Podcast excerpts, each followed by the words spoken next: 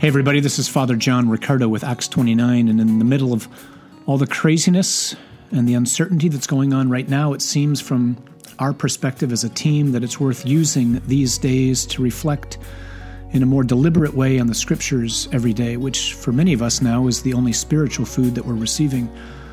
And so we're going to do a special podcast series simply entitled Be Not Afraid God's Word in Uncertain Times. And we'll try to post something every day usually reflecting on the scriptures so that we can listen in on what God is trying to say to us in these days. Hinge events, eucatastrophes, and how these can understand this age that we're living in and what it is that we're supposed to be and how we're supposed to think and how we're supposed to live as disciples of Jesus. Those are the three things that have been in my mind this morning as I've been reading the news, uh, reading the scriptures for the day, and just sitting in front of our Lord in the Blessed Sacrament and uh, on the cross, especially on this Friday when we call to mind his passion. So, first, hinge events. So, this is a term that's kind of becoming ubiquitous in the news right now. It's being used to describe uh, the ramifications that are going to take place and are already beginning to take place because of the COVID virus.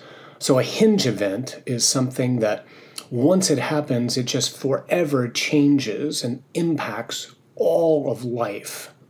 So, 9 11 was a hinge event, uh, World War II was a hinge event, the Great Depression was a hinge event. People who lived through those eras we can all identify with this, most of us can anyway, with something like 9 11. Few of us with World War II, and almost nobody with the Great Depression now. But those things impacted how we thought about all of life. Just think of the ramifications of how different it is to travel now versus what it was like pre September 11th. So the fallout from COVID 19 is going to be like that. We're being told over and over again, and we're seeing over and over again that we're not going back to normal. Everything's different now. Uh, Peggy Noonan, in a column that she wrote a couple weeks ago in the Wall Street Journal, said, Love this image. It's, it's as if the America that we all left when we walked into our homes back in the middle of March is not going to be the same America that we walk back into when we leave our homes whenever those of us who are still stuck in our homes can actually leave. Well, thinking about hinge events got me thinking about this word, eucatastrophe, which probably isn't familiar to many of us unless you're a fan of J.R.R. Tolkien and The Lord of the Rings. So, a catastrophe, right, it comes from the Greek word meaning destruction. And Tolkien coined a new word, which he called a eucatastrophe, which was the only way he could describe what it was that takes place uh, in The Lord of the Rings, and really because what it describes is the resurrection. So, a eucatastrophe, he says, is this sudden happy turn in a story. It comes out of nowhere, which pierces you, he says, with a joy that brings tears.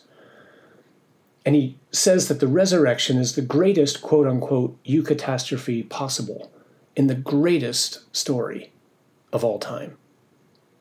That's how we're supposed to understand the life and the death and the resurrection of Jesus. People have been asking, they've been sending me emails from um, different websites that they've been looking at that are all arguing this is the end days. Well, this is the end days. The end days began so many years ago when Jesus resurrected from the dead in the middle of history, which was something nobody, no Jewish man or woman was expecting. They expected the resurrection to take place at the end of history, when God would wrap everything up, if they believed in a resurrection at all, when there was uh, diversity amongst the Jewish people. Nobody expected somebody to rise from the dead in the middle of history. And that event changes everything.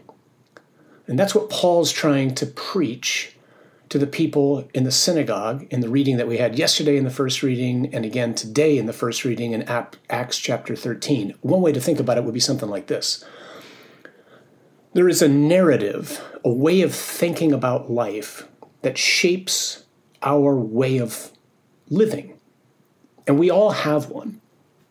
The question today to reflect on might be is our narrative, our worldview, our way of looking at everything, what matters, what doesn't matter, what we're supposed to be living for, what we're not living for, what success looks like, what it doesn't look like, what's a good life, what's not a good life, who's God, who am I?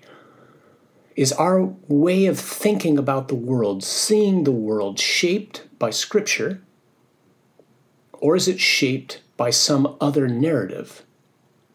And I think for most of us, quite honestly, it's shaped by some other narrative priest friend of mine often just tries to remind people to be a disciple of Jesus is not to see some things differently, it's to see everything differently. And this is because of the eucatastrophe, the hinge event, which is the resurrection of Jesus.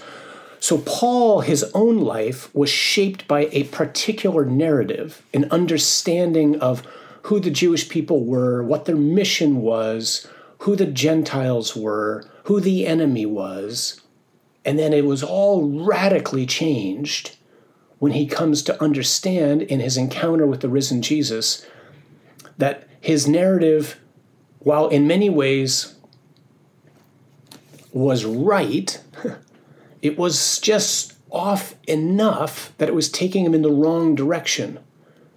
And Jesus is the one who truly fulfills all of the promises that God had made to his people in the Old Testament, which had massive ramifications for understanding uh, who the real enemy was, that it wasn't the Romans or it wasn't some other government, it was sin and it was death and it was hell. The people to whom he's preaching, they have a narrative, they have a way of thinking about life in many ways, their way of thinking about life. Perhaps this is a, a gross overstatement, but we could say many people in Paul's time had a narrative that the Messiah was going to be this political figure. And so they had no room for a Messiah who would come and suffer and die because they didn't understand that the enemy was anybody other than the oppressive Roman Empire who was making their life hell. But Paul's trying to help them understand no, no, no. The real enemy is sin and death. And now this event has happened in the middle of history, and it's changed everything. And it helps us understand what our life is supposed to be about. So maybe we can think about it this way. In the gospel today, Jesus says, I am the way and the truth and the life the narrative of the world in which we live would say something else. It would say Jesus is a way and a truth. He was a great teacher, someone with some wonderful words of wisdom, someone who just tried to get us to get along, someone who told us to love each other, told, someone who told us to be kind. And he met this really tragic, unfortunate end uh, in at the uh, conclusion of his life when the people that he had, you know, drastically upset, the rich, the powerful, the important, uh, they executed him. Is that your narrative? Because the truth is this Jesus is not a great religious teacher. Jesus is actually not a religious figure at all, perhaps we could say. Jesus is the eternal Son of God the one through whom the universe was made, who became man so as to rescue you and me. And now, in having done that, in the middle of history, and you and I living on the other side of it, that changes everything. It gives a direction, not for how we see some of life, or not for what we do one hour a week on Sunday, or at least we used to when we could go to churches. No, it changes everything. It shows me who God is, it shows me who I am, that I, that I matter. It shows me who everybody is, beloved enough by the creator of the universe for him to become flesh and go to battle for. It tells me what our mission is in this world.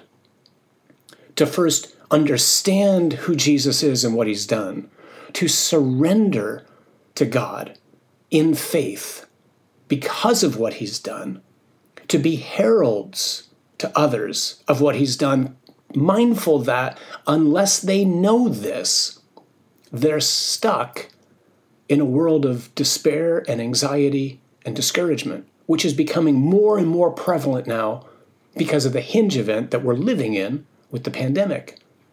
And it tells us that our mission in the world, until the Lord gloriously returns, is to do everything we can to be an agent of transformation, or as C.S. Lewis says, an agent of sabotage with the weapons of love and truth and goodness and beauty and reconciliation and forgiveness. You and I are supposed to be men and women who put on the lenses of faith, like putting on a set of glasses, and it changes everything. This is the hinge event that's happened in history.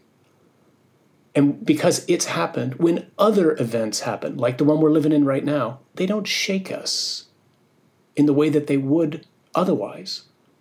We can acknowledge it, but we understand that history is His story, God's story, and He's in charge. And He's not ambivalent to us, He's not distant, He's not absent. He's a God who intervenes and who rescues and who saves. And our mission now, as disciples of Jesus, that is to say, as those who have been rescued, is to go and do everything we can to rescue others. Do not be afraid. God is with you. You were born for this.